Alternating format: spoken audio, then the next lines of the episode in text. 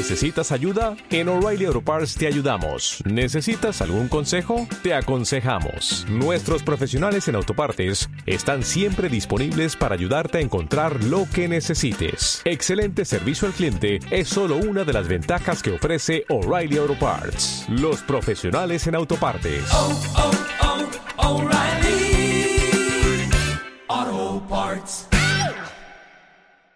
El mejor jugador es el que pone su talento al servicio de los demás. Hay jugadores útiles, pero no indispensables. Marcelo Lippi.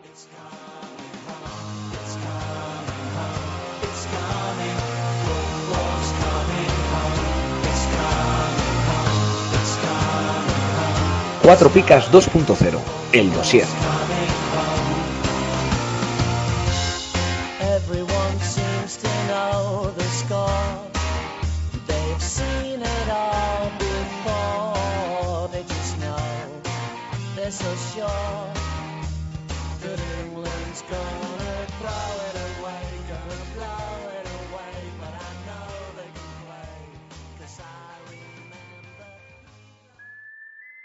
¿Qué tal? Buenas tardes, bienvenidos una semana más al podcast Cuatro Picas 2.0, el dossier.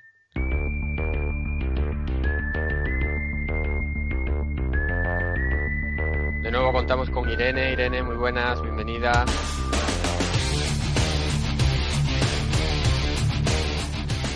Hola Paco, ¿qué tal?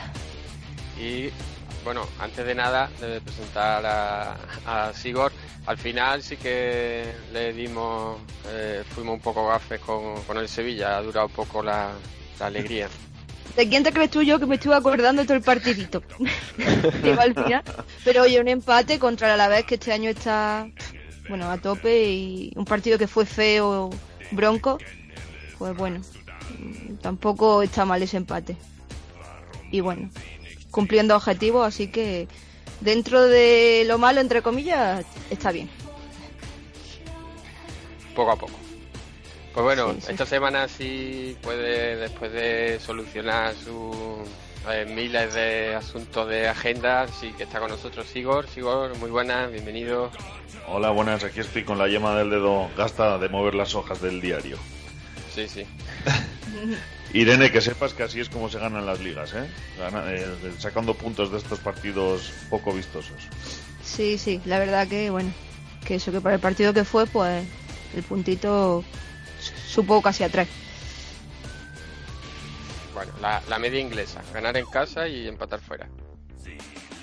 Eso, eso.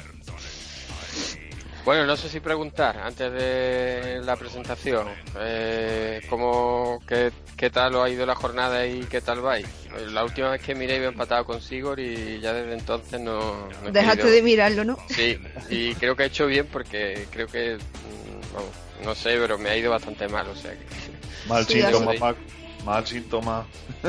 Sí, sí, no, no, muy mal. muy mal. Así, ha sido una jornada fea, por lo menos por mi parte, no. Así ya a última hora campaña, maquilló un poco la puntuación y pero vamos, no, que va, 40, 44 puntos o cosas así y la clasificación de cuatro picas prefiero no mirarla. Empecé Porque yo iba por debajo de Sigor, o sea que imagina. Vamos, vamos a instaurar el factor Sigor y a partir de ver si va empa- si va por encima o por debajo va mejor o, mejor o peor. La vara pues de medir. Sí, empecé bien con Carrillo, con un 16, que de las pocas alegrías que me había dado, pero claro, es que llevaba varios del Valladolid, llevaba Hermoso, o sea que al final, eh, al final, ya te digo, es que no he querido ni mirarlo, a William José, o sea que, es una ruina, una ruina. Pero bueno. ¿Sabe- ¿Han actualizado ya en Futmundo los- lo- la clasificación de los grupos y eso? ¿Lo sabéis o qué? Mm, es que Sí. te digo que no quiero ni mirarlo. Sí, está actualizada. Bueno, pues entonces, ojo, porque me he puesto tercero de mi grupo, ¿eh? Ojito. Oh, Estoy ahí, que para mí eso ya es un logro, ¿eh? y en el de amigos me he marcado sesenta y tantos puntos esta jornada y estoy a 10 puntos del primero, así que bueno, sea, irreconocible. irreconocible. tranquilo que vendrá el ostión. Sí, sí. Me estoy cogiendo confianza y, y vendrá la bajona. Pero bueno, que dure. Bueno, Bueno, disfruta, disfruta mientras puedas. Eso es. posiblemente ahora Griezmann empiece ya a marcar goles. A Por, ver si es verdad, por favor. por si te sirve. Que 17 millones más tirados a la basura. Madre mía. Yo lo he vendido ya. Fuera. Lo he cambiado por Ben Yedder. Espero que te arrepientas. Irene, si te sirve de consuelo, lo he fichado en la liga con los amigos, a Ben Yedder también hoy mismo. Eh, Acabó. Acabó. dado el último resultado del Sevilla, con tu predicción no me sirve de consuelo. no, pero bueno, en, en esa liga sí voy bien, o sea que Ah, ahí vale, vale. debería debería funcionar. Pero bueno, a ver qué pasa. Pues bueno, eh, no nos eh, entretenemos más y una vez hechas las presentaciones, empezamos.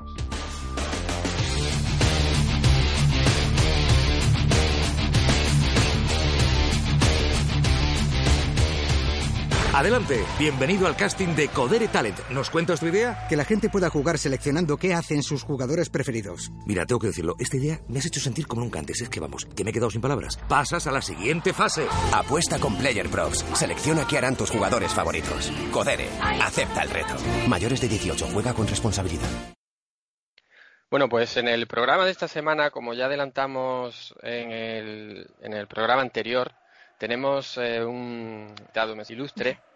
Eh, es uno de los eh, cronistas del diario AS, de los eh, recién ascendidos del Real Valladolid, aunque bueno, la verdad que ya nos eh, contará a lo largo de la entrevista, pero lleva eh, bastantes años puntuando al Valladolid y dando picas que afectan a- al tema de los fantasy.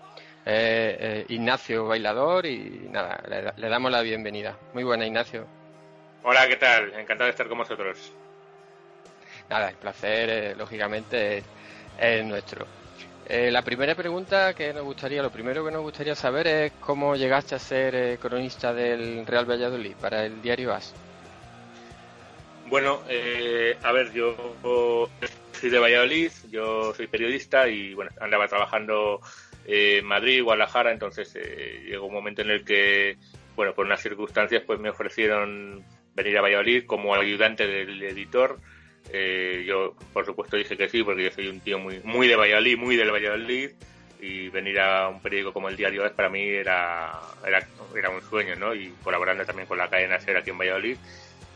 Entonces, bueno, vine, vine aquí, estuve dos años, tres años con un poco ayudando a Miguel Ángel Vasco, que era entonces el editor, eh, que ahora está en Madrid, y, y una vez que él se volvió a Madrid, pues me quedé yo de editor. Y a partir de ahí, bueno, hubo una serie de cambios. Eh, José Ignacio Tornadijo, que es el delegado del LAS en Valladolid, y es la persona que lleva la cadena SER aquí también en Valladolid en el tema de deportes, bueno, pues eh, hace ocho, ocho, nueve años me dijo que, que, bueno, que él dejaba de hacer las crónicas, que, que las hiciera yo, y a partir de ahí vamos a hacer las crónicas, y bueno, hemos vivido de todo, días de alegrías y días de penas, por supuesto, pero bueno, para mí es un sueño, y hace 30 años me dijeran que, que es lo que quería hacer, quería que crónica del Real Valladolid, y si es en un periódico tan importante como el AS, pues eh, la verdad es que estoy viviendo un sueño, sí.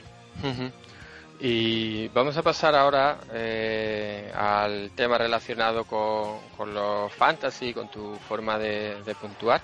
Eh, Irene, si tienes, haces tú la primera pregunta. Vale, pues lo primero que queríamos preguntarte era ¿qué sistema sigue a la hora de puntuar? ¿Tiene... Bueno, tengo que decir... Dime, dime, perdona. Sí, sí, sí, básicamente eso. Si sigue algún... ¿Eres sistemático poniendo tus puntuaciones o...? Que nos comenta un poco. Bueno, bueno yo, yo lo primero que tengo que decir es que eh, yo no juego y, y además eh, sé muy poco del juego y creo que además me parece que es lo más justo, quiero decir, porque al final si yo supiera o yo pues podría estar un poco influenciado, ¿no? Entonces yo ni juego y evidentemente eh, por los comentarios que te van haciendo pues más o menos es una idea de cómo va la historia, pero pero creo que lo más no jugar y yo a partir de ahí eh, claro, si fuera una puntuación 0 a 10 seguramente las puntuaciones podrían ser más justas, ¿no? Al ser eh, 0, 0, 1, 2 o 3 picas eh, porque yo nunca he puesto 4 pues evidentemente eh, para mí 0 es un, un jugador que lo ha hecho terriblemente mal, terriblemente mal para mí un 1 es un jugador que bueno que ha tenido claros oscuros que, que ha tenido aciertos y ha tenido pues errores. 2 es un jugador eh, bastante destacado. Y tres pues eh, son jugadores pues que han metido dos goles o que han hecho una actuación portentosa o porteros que han salvado a su equipo de, de las derrotas no yo sí es verdad que eh, lo más normal para mí es poner un 1 porque bueno entiendo que el, el fútbol es un deporte de, de fallos y aciertos y evidentemente la mayoría de los futbolistas pues cometen fallos y aciertos y cuando pongo dos pues me gusta mucho y cuando pongo tres que también las pongo que sé que, que no soy dando picas pero a veces si pongo tres picas pues es porque creo que el futbolista ha hecho un gran partido. No soy de los que por meter un gol voy a meter, voy a poner tres picas sin más. Un poquito mm, al hilo de esto, Ignacio, eh, a la hora de puntuar, eh, ¿tienes diferentes criterios según la posición del jugador? Quiero decir, no, mm, tal vez la exigencia con un portero, con un delantero no, es la misma. Un poquito cómo, cómo ves cada, cada posición. Sí, es verdad que yo creo que al- a los que más se les ve y a los que más fácil es ponerle más picas, eh, en este caso, por ejemplo, tres picas es a los delanteros, ¿no? Porque al final son los, los jugadores que más, que más goles marcan, que más destacan, ¿no? Y también muchas veces los porteros también son los salvadores de sus equipos. Es más complicado a lo mejor hacerlo para eh, puntuar pues a un defensa o a un medio centro o a un, un centrocampista, ¿no? Que al final es un trabajo mucho más elaborado, que no tiene que ver tanto con, con el resultado, aunque sí que tienen que ver, pero quiero decir, no se ve tan reflejado en el resultado. Entonces sí es verdad que quizás a los delanteros y a los porteros pues eh, se les ve más y, y yo también, yo soy una persona humana y, y también eh, puedo ver más a lo mejor a los delanteros o a los porteros en sus actuaciones y si es verdad que a los defensas pues eh, procuro pedirles sobre todo que no fallen, procuro pedirles que sean infranqueables y luego para ganarse dos o tres picas eh, que sean muros y que no dejen pasar a, a los suyos y a los medios centros, a los medios medios y, y centrocampistas pues les suelo pedir sobre todo eso que, que manden, que roben balones y que manden mucho y que tengan eh, gran incidencia en, en los encuentros. Sí es verdad que, mira, fíjate que es, es una cosa que yo nunca había pensado, pero quizás es verdad que a lo mejor es fácil darle más puntuación a un delantero o a un portero que a un defensa o a un, centro, a un centrocampista.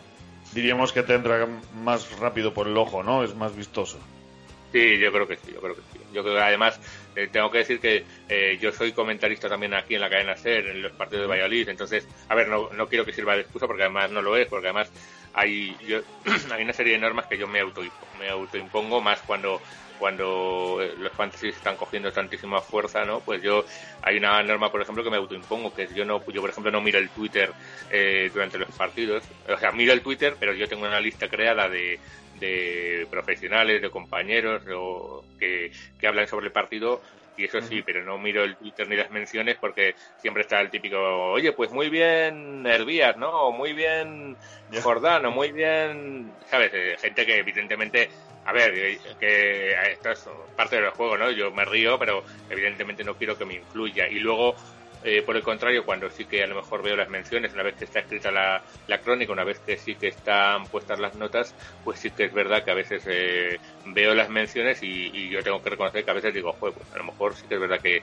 que a este jugador le podía haber dado algo más o algo menos, ¿sabes? Y, eh, quiero decir, cuando se repiten mucho, por ejemplo, mira, no me, no me importa reconocerlo que, por ejemplo, en este año, eh, cuando más caña me han dado ha sido con el tema del partido del Alavés, yo creo que le di una pica a la guardia y, y luego y me dieron mucha caña con eso. Y, y, yo suelo ver luego los partidos repetidos en la tele para ver un poco para ver el partido para, para analizar un poco el juego para una cosa es ver un partido en directo y otra cosa es luego verlo tranquilamente y poder ver a tu equipo y al equipo contrario esas cosas. Y si es verdad que a lo mejor con la guardia aquel día eh, puntual fue fue un poco injusto pero pero evidentemente eh, y, y, no me importa reconocerlo. Yo me, me gueo por esa primera impresión y no y no me trato de que no me influya nada lo que lo que la gente piensa ni, ni nada.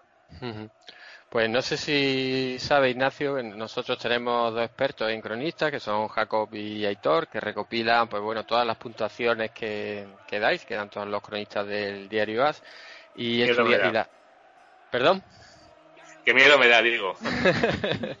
no, haciendo ellos, bueno, pues realizan un, estudio de, esas puntuaciones, lo diferencian por, eh, por líneas de, del campo y demás. Eh, y bueno, uno de las. A ti te catalogan como, como un cronista eh, generoso con el Valladolid y rácano, o si lo quieres llamar, muy exigente eh, con, el, con el rival. Eh, ¿te, te sorprende te sorprende esa No, no. definición?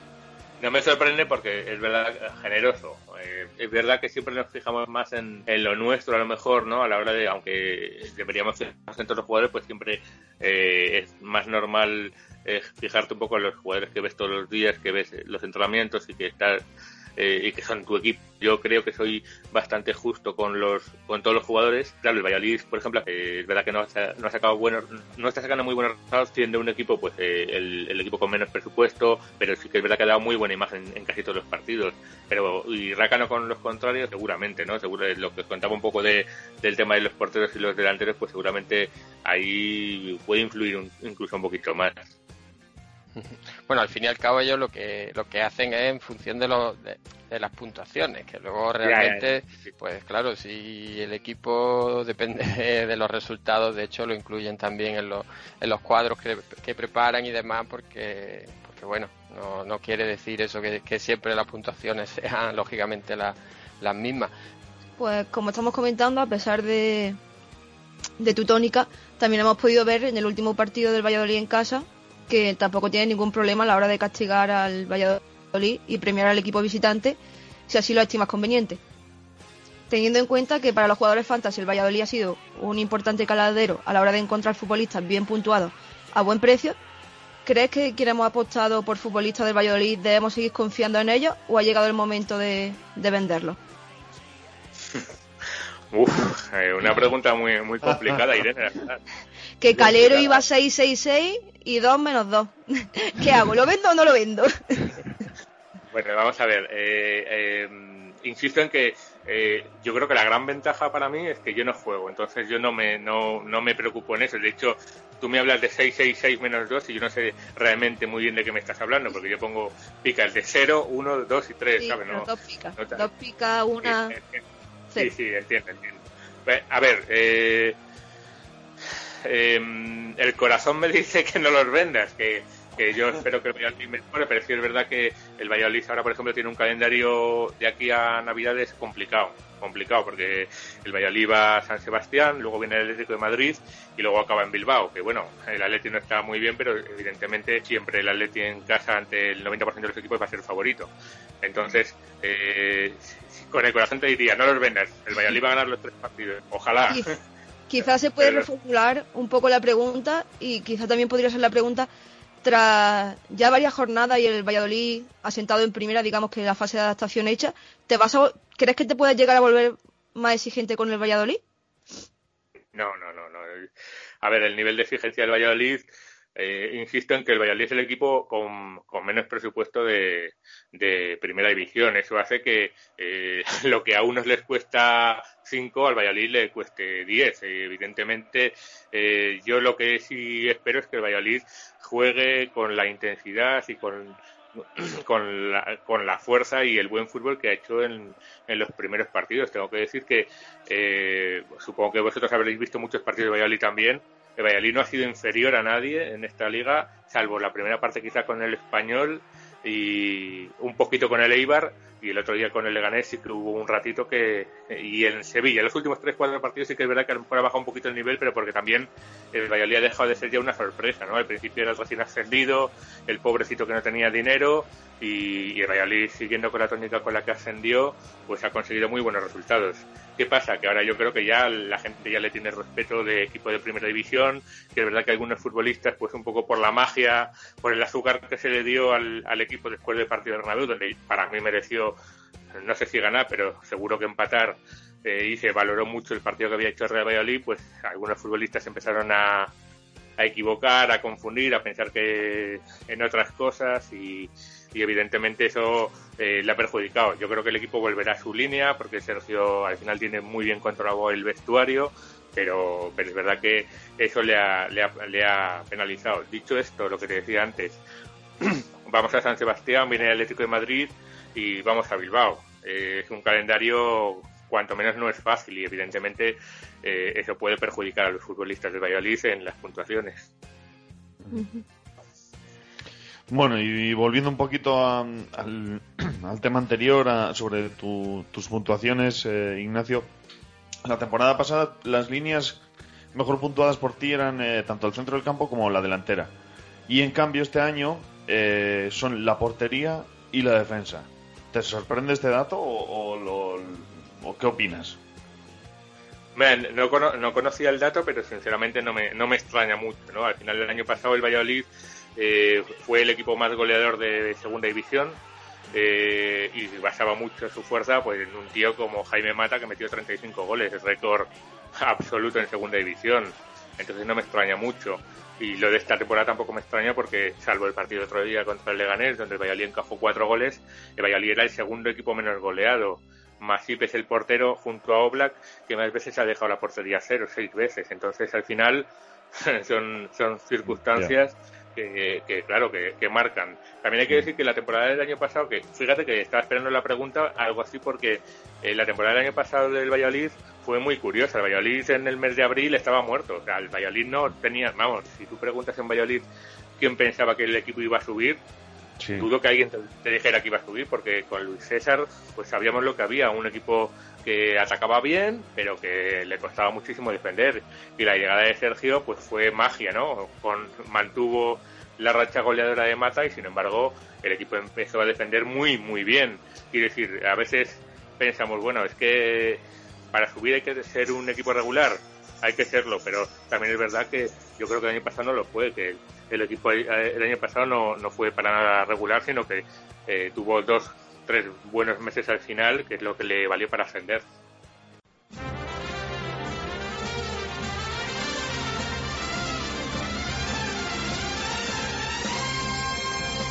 ¿Harto de pagar el IVA, el IBI y el IRPF? Va a subir el IVA de los chuches también.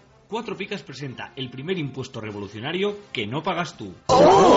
Entra en cuatropicas.com, pincha en el banner de Amazon y realiza tu pedido. 6.000 pesetas de whisky. Hasta el 10% de tu compra irá destinado a Cuatro Picas para ayudar a crecer el podcast y la comunidad. Esos chicos deben ser majos, pero está claro que son gelis. Y recuerda, no pagarás más ni molarás menos. ¡Oh, mírame! Estoy haciendo feliz a la gente. Ya lo sabes, la próxima vez que compres en Amazon, hazlo desde Cuatro Picas. ¡Hola! O el espíritu del lagarto se presentará en tu alineación. ¡Ay, el bicho! ¡El bicho! ¡Me va el bicho!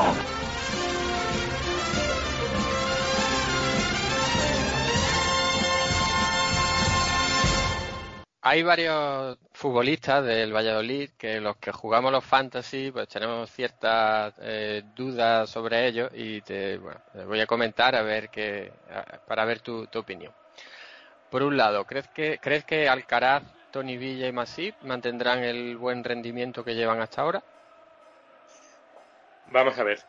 Yo creo que Alcaraz ha bajado un poquito. Creo que Alcaraz empezó como un avión y, y sorprendió a todo el mundo siendo el jugador que más balones robaba de primera división y distribuyendo bien y creo que quizás estuvo en un nivel mucho más alto incluso de lo que esperábamos aquí en Valladolid y creo que ha bajado un poquito pero pero también creo que puede dar un poco más de nivel que, ha dado en los últimos dos tres partidos. Yo creo que es uno de los afectados un poco por el azúcar de, del Bernabéu. Eh, Tony Tony Tony es, es, es tremendo. O sea, es, es un jugador que está en plena evolución. Además, es un chico de aquí de la casa que lo conocemos bien. Que yo, además, veo los partidos del Valladolid B y ya le conocía desde el Valladolid B hace cuatro o cinco años.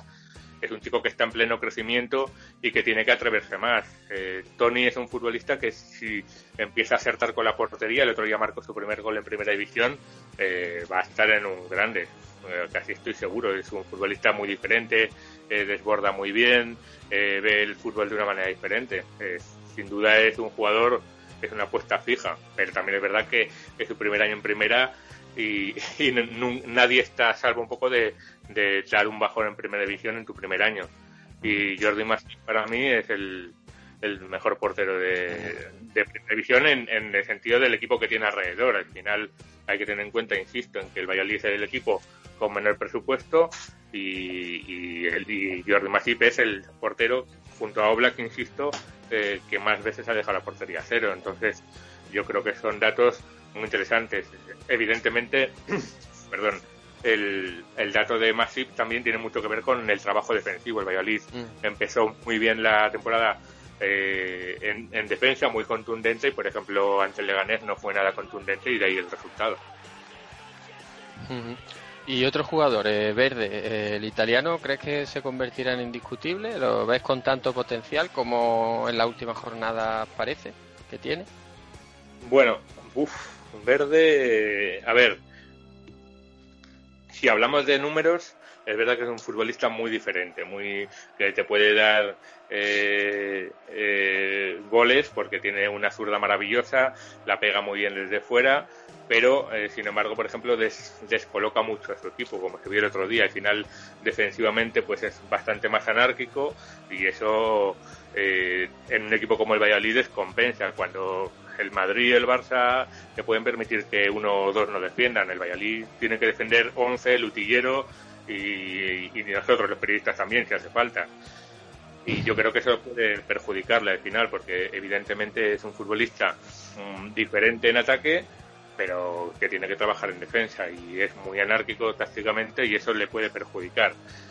Que si creo que va a tener continuidad en, y, y va a jugar buenos partidos, creo que puede jugar buenos partidos, creo, pero creo que es el típico jugador muy buen revolucionario, es decir, para entrar en el minuto 60, cuando el- los partidos estén un poco atascados y a lo mejor meter un gol o dos goles como hizo en la Copa contra el Mallorca desde fuera del área, pero creo que le falta mucho para ser titular indiscutible. Y el último ya de, de esta de esta pregunta, o sea, de esta tanda. En Esunar, eh, ¿terminará rindiendo? Uf, pues mira, yo tengo confianza en que sí, y, en, y sé, me consta que en el Real Valladolid tienen confianza en que el chico va a terminar explotando.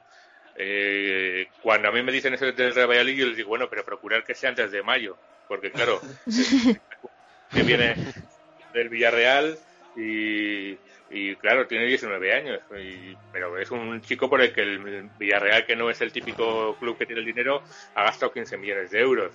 A ver, yo creo que es un chico que está aprendiendo, que aprende cada día y que curiosamente le pasa un poco como, como a Verde, ¿no? Que cuando ha salido desde el banquillo casi ha rendido más que, que cuando ha, ha sido titular. Le cuesta, yo creo que es un futbolista que todavía no está muy acostumbrado a jugar eh, al espacio, sino que le gusta mucho recibir el balón en el pie. Y eso en un equipo como el Valladolid uf, pues es un poco complicado porque claro muchas veces tienes que, correr al espacio. No sé si, si viste ese partido de Bernabéu por ejemplo ya me volvía loco porque yo creo que nunca jamás he visto al Valladolid poder correr tanto a la espalda de la defensa del Madrid y, no lo aprovechamos ni una vez. Y es- os he dicho antes yo creo que es la vez que más fácil he visto que el Valladolid podía ganar en el Bernabéu o sea para volver a tener la posibilidad que, que tuvo el Valladolid aquel día de ganar en el Bernabéu van a pasar muchos años En este sentido, mm, sonaba mm, este Enrique Gallego, que está actualmente en el Extremadura. No sé si los rumores son ciertos o, o es de cara ya a la temporada que viene. No sé si nos puedes contar algo, alguna primicia. Yo no, lo veo, no lo veo. Eh, date cuenta que Enrique Gallego es un futbolista que tiene 32 años, que lo está haciendo muy bien en Extremadura, pero claro, tiene una cláusula de 3 millones de euros y el Valladolid eh, está muy pelado eh, como para gastarse 3 millones de euros en un chico de 32 años, la verdad. Eh, no lo veo, no lo veo. Sé que hay otros equipos que pueden estar más interesados en él, que al final pues eh, podrían pagar esos 3 millones o 2 millones y medio para tratar de tener un rendimiento inmediato y, y ya está, pero el Valladolid es la hermana pobre este año en, en primera división y evidentemente no, no creo yo, dudo mucho que vaya a ser un dispendio así por un jugador de 32 años, por muchos goles que haya metido, que es, es estupendo, ¿eh? un, un chico que se está reivindicando con 32 años es estupendo, pero, pero no lo veo. Eh, más veo, por ejemplo, eh, hemos publicado esta semana en el diario As que, el Valladolid ya tiene cerrado a Steven Plaza, que es un chico ecuatoriano de 19 años, que evidentemente que el Valladolid va a pagar 2 millones, que para el Valladolid 2 millones es mucho dinero, pero bueno, eh, yo veo más ese tipo de jugadores que a, a, medio y largo plazo le pueden dar rendimiento y que lo puedes hacer otro traspaso después que no con un, con un futbolista de 32 años. ¿Qué consideras que es lo mejor y lo poner de... Eh, o sea, lo mejor y lo peor de tener que poner picas? Lo mejor y lo peor. ah, vamos a ver. Lo peor es tener que verle la cara luego a los futbolistas al día siguiente. Que hay algunos que, que te lo echan sí. en cara y, y, No, no te lo echan en cara, pero bueno, ¿sabes? Sí, un te poco... lo dejan caer, ¿no?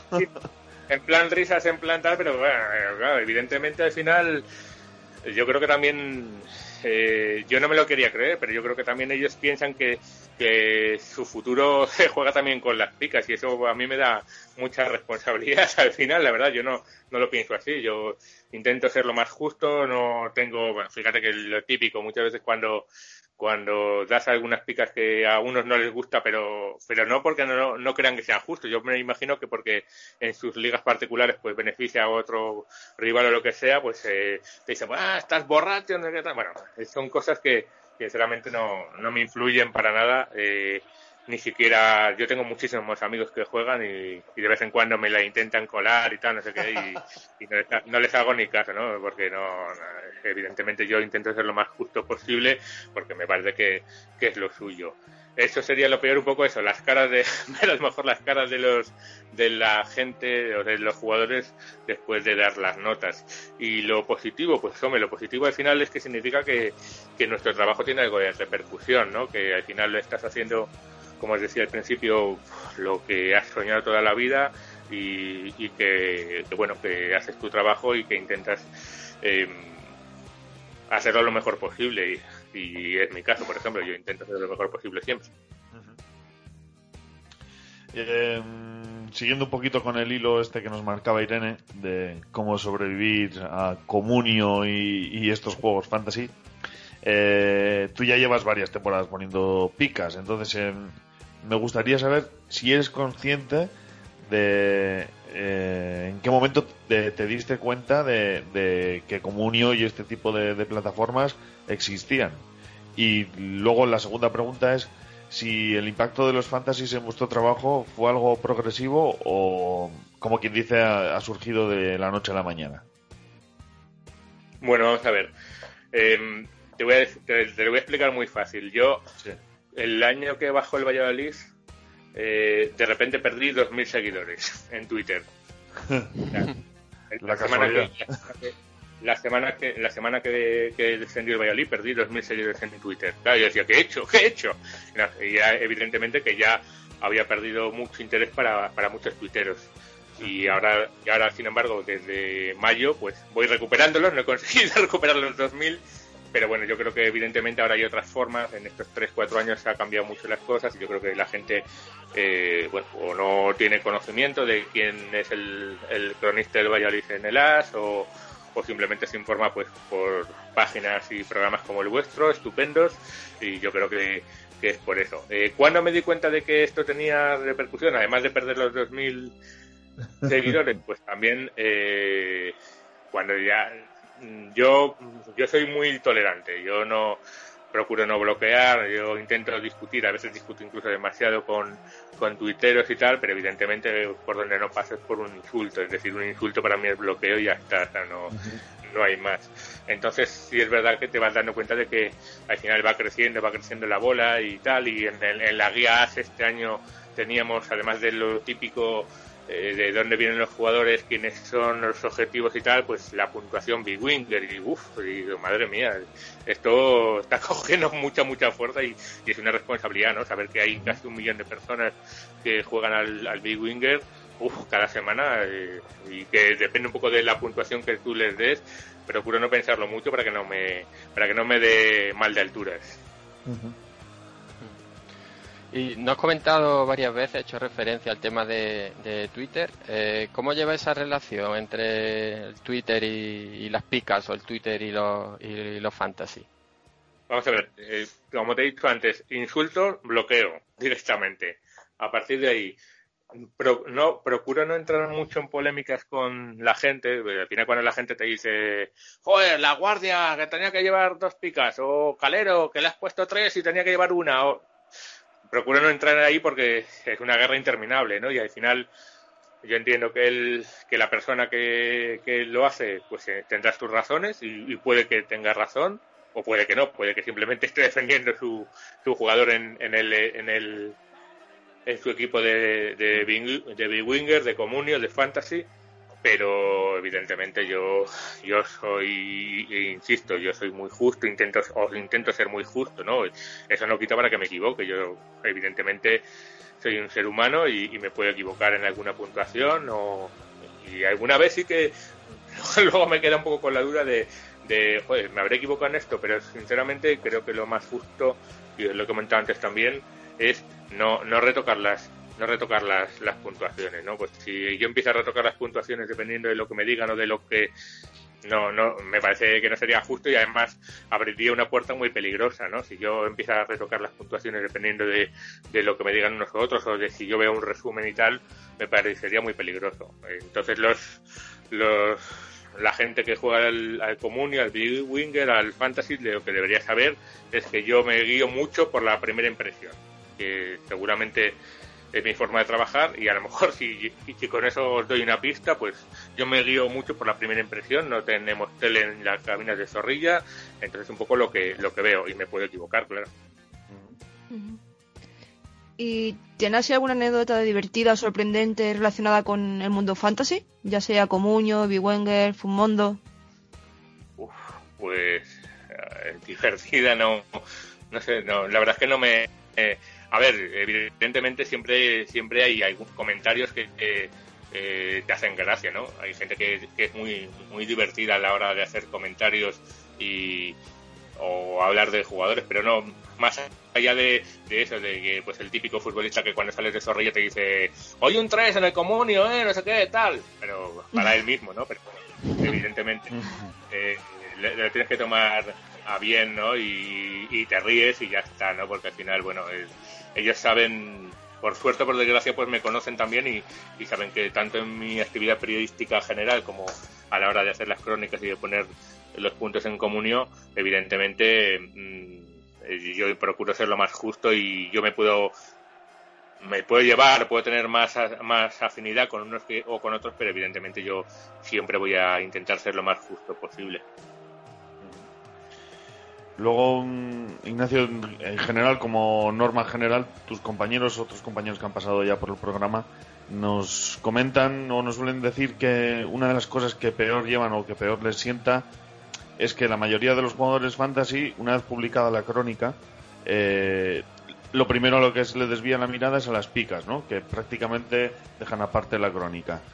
Em, ¿cómo, ¿Cómo lo llevas tú? ¿Cómo te, cómo te sienta esto? ¿Te, ¿Te sienta bien? ¿Te sienta mal? ¿Te da lo mismo? No, Sinceramente, es- me, o sea, eh, eh, porque tú me lo acabas de decir, ¿eh? para mí me es indiferente porque yo no, insistes que yo trabajo para el diario AS y yo pongo las picas porque es una parte de mi trabajo en el diario AS y entonces yo pongo las picas pensando en lo que yo creo que es justo, no pensando en si eh, va a haber eh, 200 tíos que me van a decir que por qué no le pongo tres picas a Claro, la no, guardia. pero a lo que yo...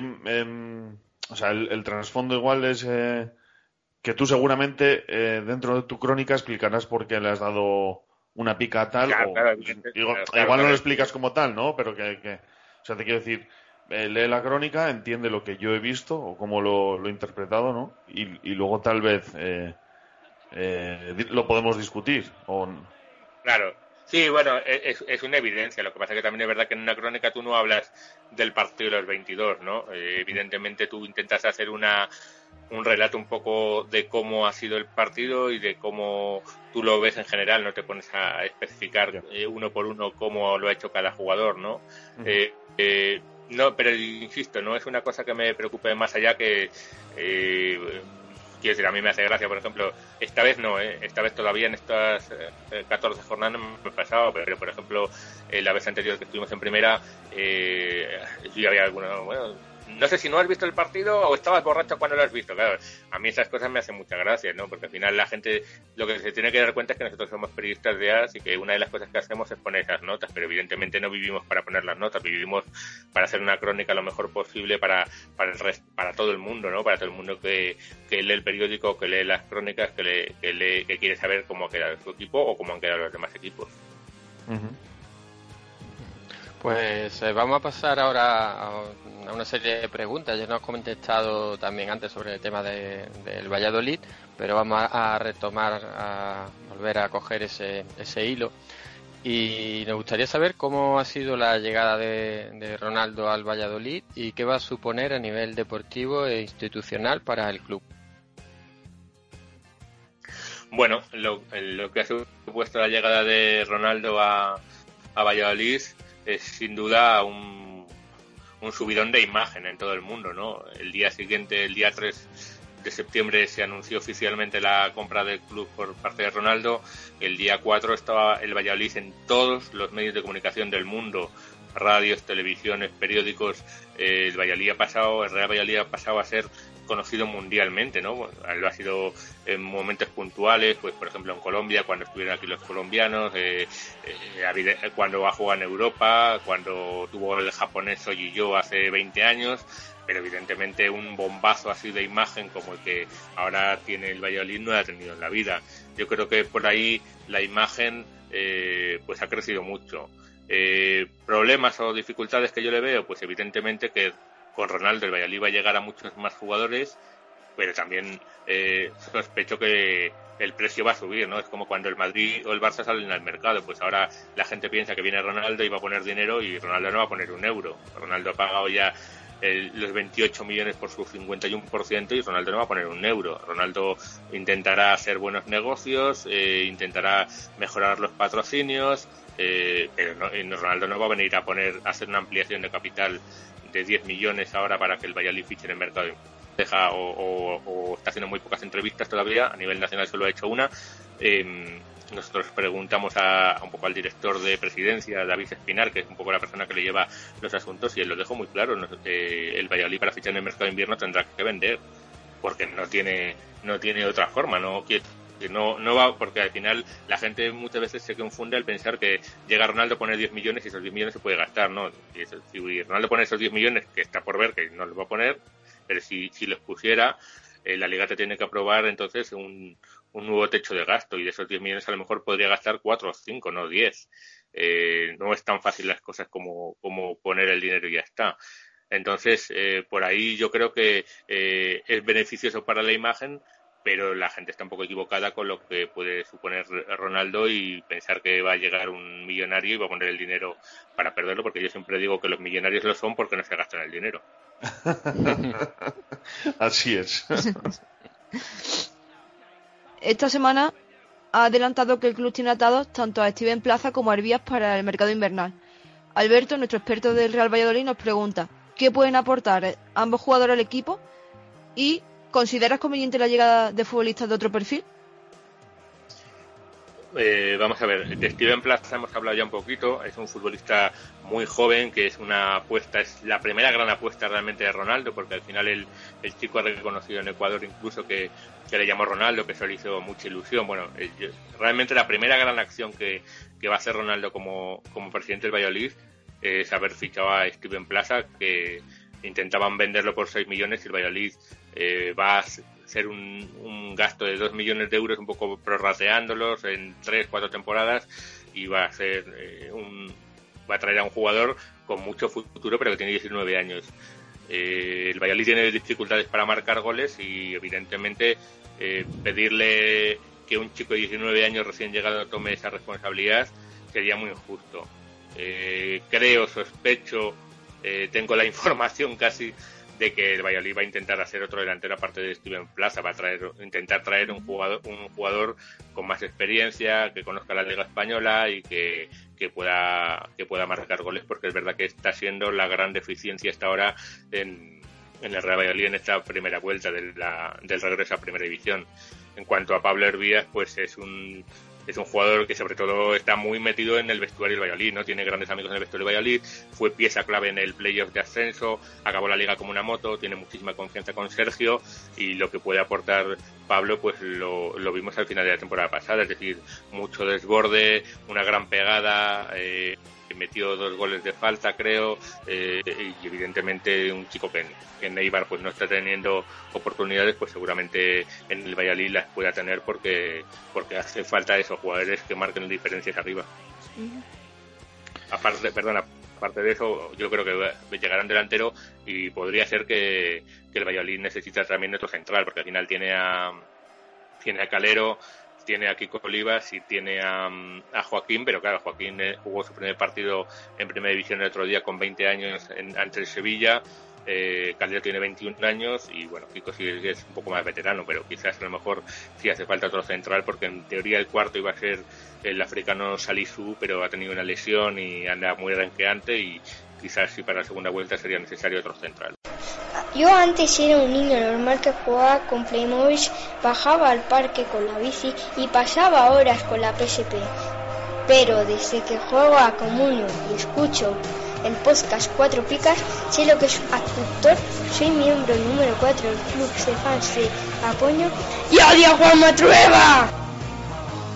Cuatro Picas 2.0, el podcast. Búscanos en iVoox, en Twitter, en Facebook y encuéntranos en www.cuatropicas.com. El equipo empezó muy, muy en la liga y ahora, pues bueno, vamos a decir que lleva una racha bastante negativa, ¿no? ¿Crees que el rendimiento inicial fue un poco espejismo, un poquito la ola del ascenso y demás? ¿O, o crees que ese, que ese fue su, su nivel real? Y sobre todo, ¿qué perspectivas tiene el, el equipo de cara a lo que resta de temporada? Vamos a ver, yo creo que el Valladolid llegó eso, como dices tú, con la ola del recién ascendido, un poco pues con ese eh, halo quizás de Cenicienta, del equipo recién ascendido, con el menor presupuesto, con muchos, muchos jugadores de segunda división del año pasado y, y sorprendió, ¿no? Porque yo creo que venían un poco con esa ola de, de Sergio, de, ser un equipo muy difícil, eh, muy competitivo, que muy contundente, que no se deja milanar.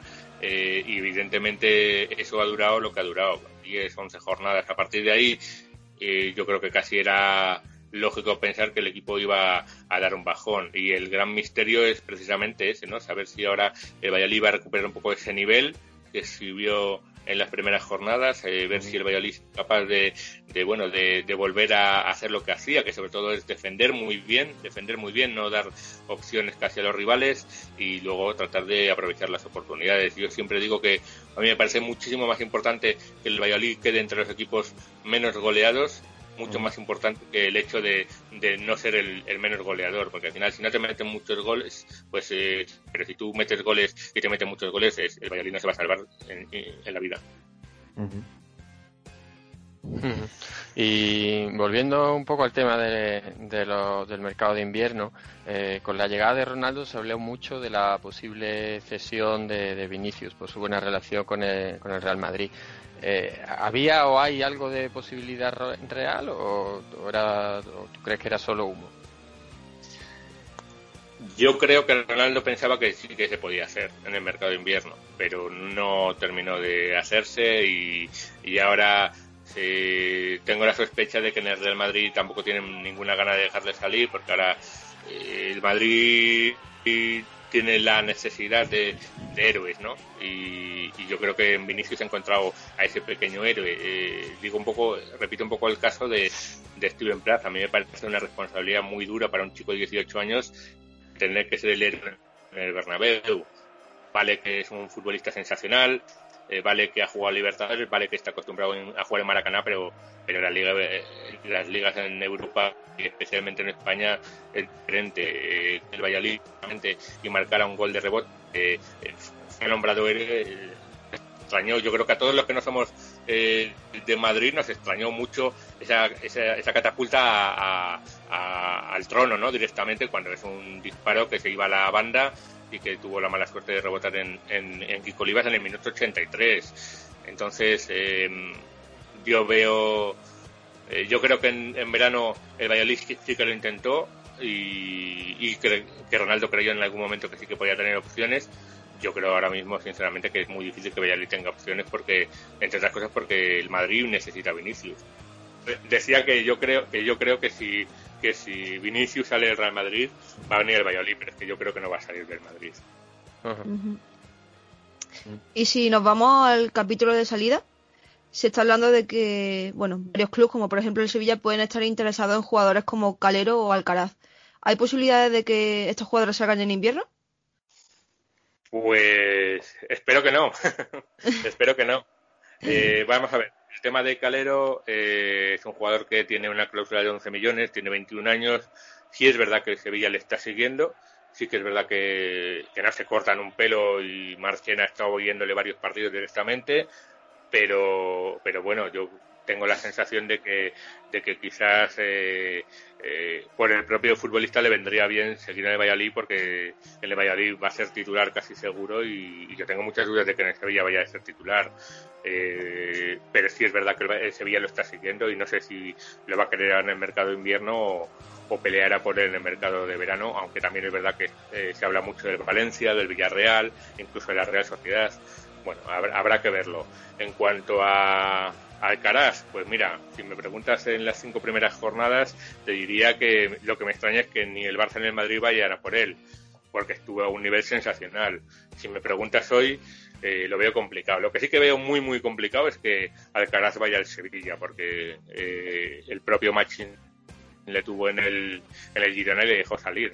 Entonces eh, sería, hombre, co- cosas más raras que han visto, ¿eh? pero eh, me extrañaría que Machin eh, hiciera a un jugador que al que invitó a salir en el Girona. Bueno, ah, mm, hablando un poquito de ya ahora de fútbol en general, eh, el Valladolid es uno de los históricos de- del fútbol español. Entonces, ¿cuál dirías tú que fue la mejor época o de qué de las de qué temporada es de la que guardas mejores recuerdos? Uf, pues eh, si hablamos como aficionado, cuando estaba cuando estaba en la grada, la verdad es que eh, los años en los que en los que uno iba al fondo y disfrutaba mucho de, de los partidos, cuando Valladolid eh, entró en la UEFA con Cantatore, yo creo que, que todos en Valladolid guardamos muy buenos recuerdos. Eh, por supuesto, la temporada de Mendilibar fue estupenda, ¿no? Récord histórico en segunda división, veintitantas jornadas sin, sin perder.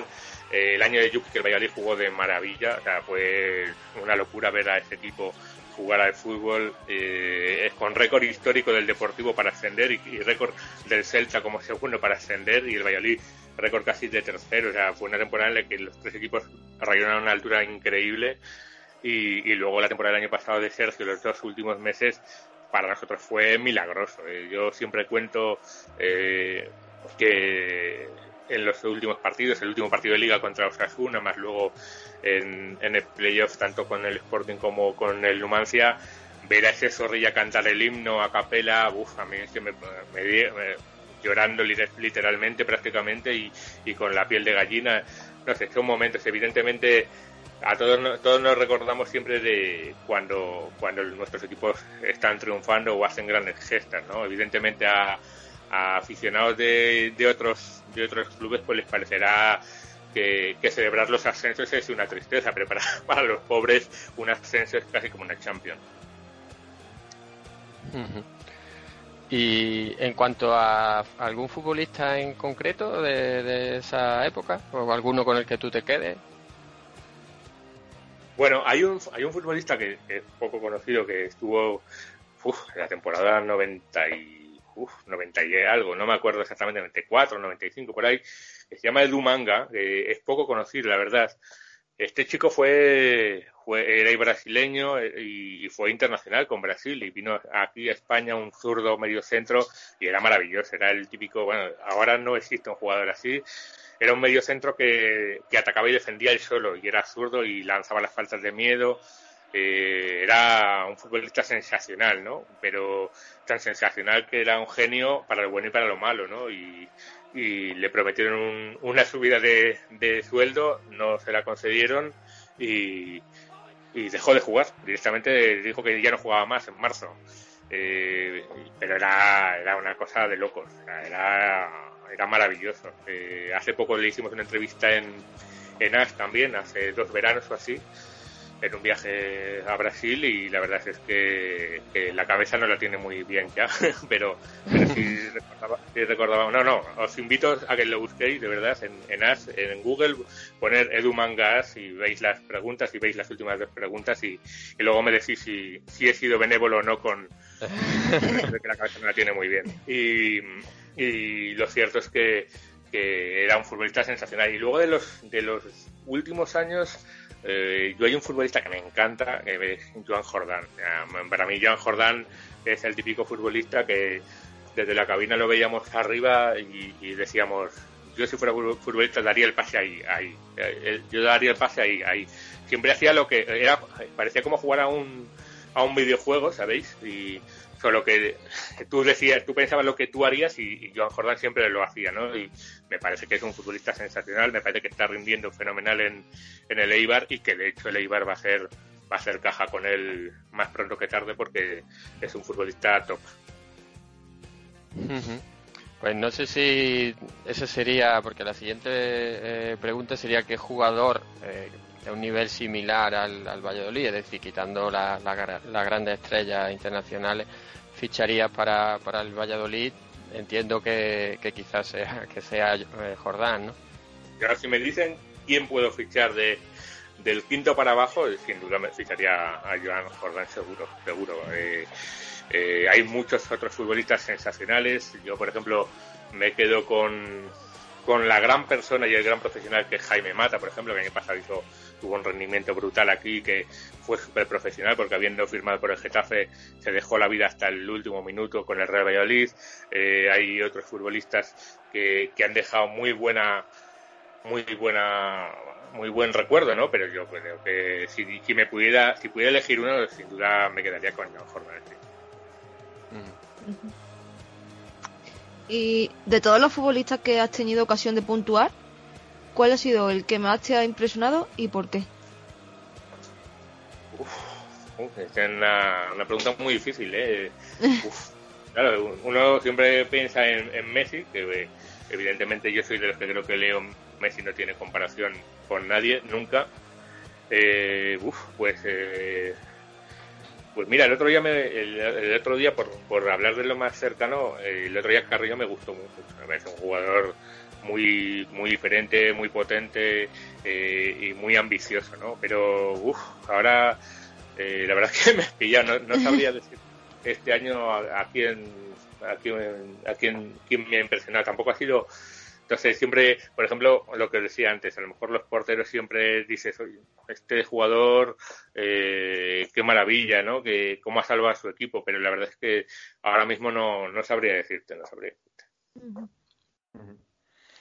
Y bueno, pues ya para terminar y ir cerrando la, la entrevista, Ignacio, eh, fuera del mundo del fútbol, ¿a quién le darías cuatro picas y a quién le darías un negativo? Bueno, voy a ir por el negativo que es más fácil, que es a todos nuestros políticos, a todos, desde la extrema, extrema, extrema, extrema derecha hasta la extrema, extrema, extrema izquierda. Últimamente Eh, nos, nos dan bastante esa respuesta, ¿eh? Sí, sí, no. Eh, Es una. Yo creo que es, es bastante evidente, ¿no? Eh, un cero claramente a, a todos nuestros políticos y, y- y cuatro picas, pues seguramente a la gente que, que hace lo que le gusta, ¿no? Y que hace y que que hace lo que le gusta y que disfruta con ello, ¿no? Como vosotros, eh, como, como yo incluso, ¿no? De- Gente que, que no tiene grandes ambiciones en la vida, sino que lo que trata es de hacer lo- las cosas que más le gustan en la vida y que es feliz mm, con poquito, ¿no? Con, con este poquito que es pues poder escribir eh, las crónicas del Valladolid o poder eh, hacer un programa semanal eh, hablando un poco de, de un, de un hobby como es eh, los, los fantasy. Yo creo que, que el- la gente que hace la- las cosas con pasión son las que se merecen las cuatro picas. sí. Pues yo creo que ha sido el, el mejor esa- broche esa la posible. lamento.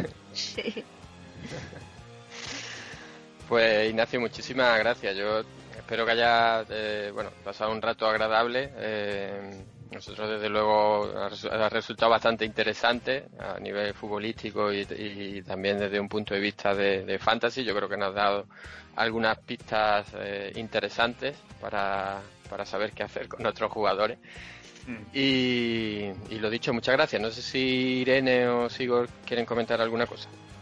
Bueno, yo no me puedo ir, no te puedo dejar escapar, Ignacio, sin hacerte una pregunta que sé que, que el director de Cuatro Picas, la, Héctor, la está esperando. Eh, ¿Quedan cochinillos en Valladolid o con la llegada de Ronaldo ya no queda ni uno? Bueno, quedan, quedan. Ya sabes que aquí más que cochinillos es... Sí. Sí, decía que, que hay cochinillos, hay chuletones, hay, hay lechazo, que es más típico de Valladolid que el cochinillo incluso, y sobre todo buen vino, o sea que, que si quedan no, no pasa nada. Ronaldo tiene buen saque, pero, pero bueno, hay de sobra para todos y, por supuesto estáis invitados y todos los oyentes están invitados a visitarnos, porque fíjate que voy a hacer un poco de promoción, pero es la verdad.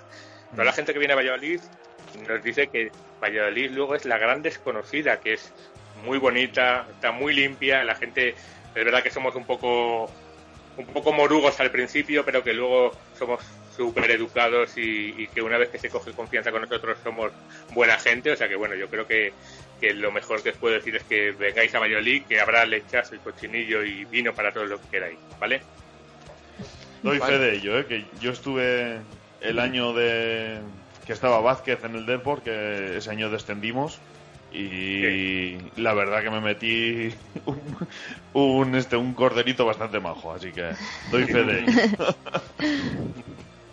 Pues nada, lo, lo apuntamos y bueno, yo es una de, la- de las que tengo pendientes de, de visitar. Así que... estás que- sí. me lo apunto, me lo apunto. Muy bien. Pues lo dicho, Ignacio, muchísimas gracias. Muchísimas Y- gracias a vosotros por esta oportunidad y la verdad, eh, yo cuando me, me llamó mi compañera eh, Maite Martín para decirme que bueno que, que me ofreciese esta oportunidad, la verdad es que era un poco reacio sobre todo por, por la cuestión de que yo, como yo no juego al comunio pues no, no me apetecía mucho, pero la propia Maite me animó, me dijo que, que ella se lo había pasado muy bien, que, que erais gente muy majeta y tal, y, y la verdad es que doy fe de ello. Ha sido un placer y un lujo poder compartir este rato con vosotros, ¿vale? Nada, pues muchísimas gracias a ti, lo dicho, Ignacio. Y nada, muchísimas gracias a todos los que nos escuchan, los que nos dejan comentarios, los que se descargan el programa y hasta la próxima semana. Adiós. Adiós.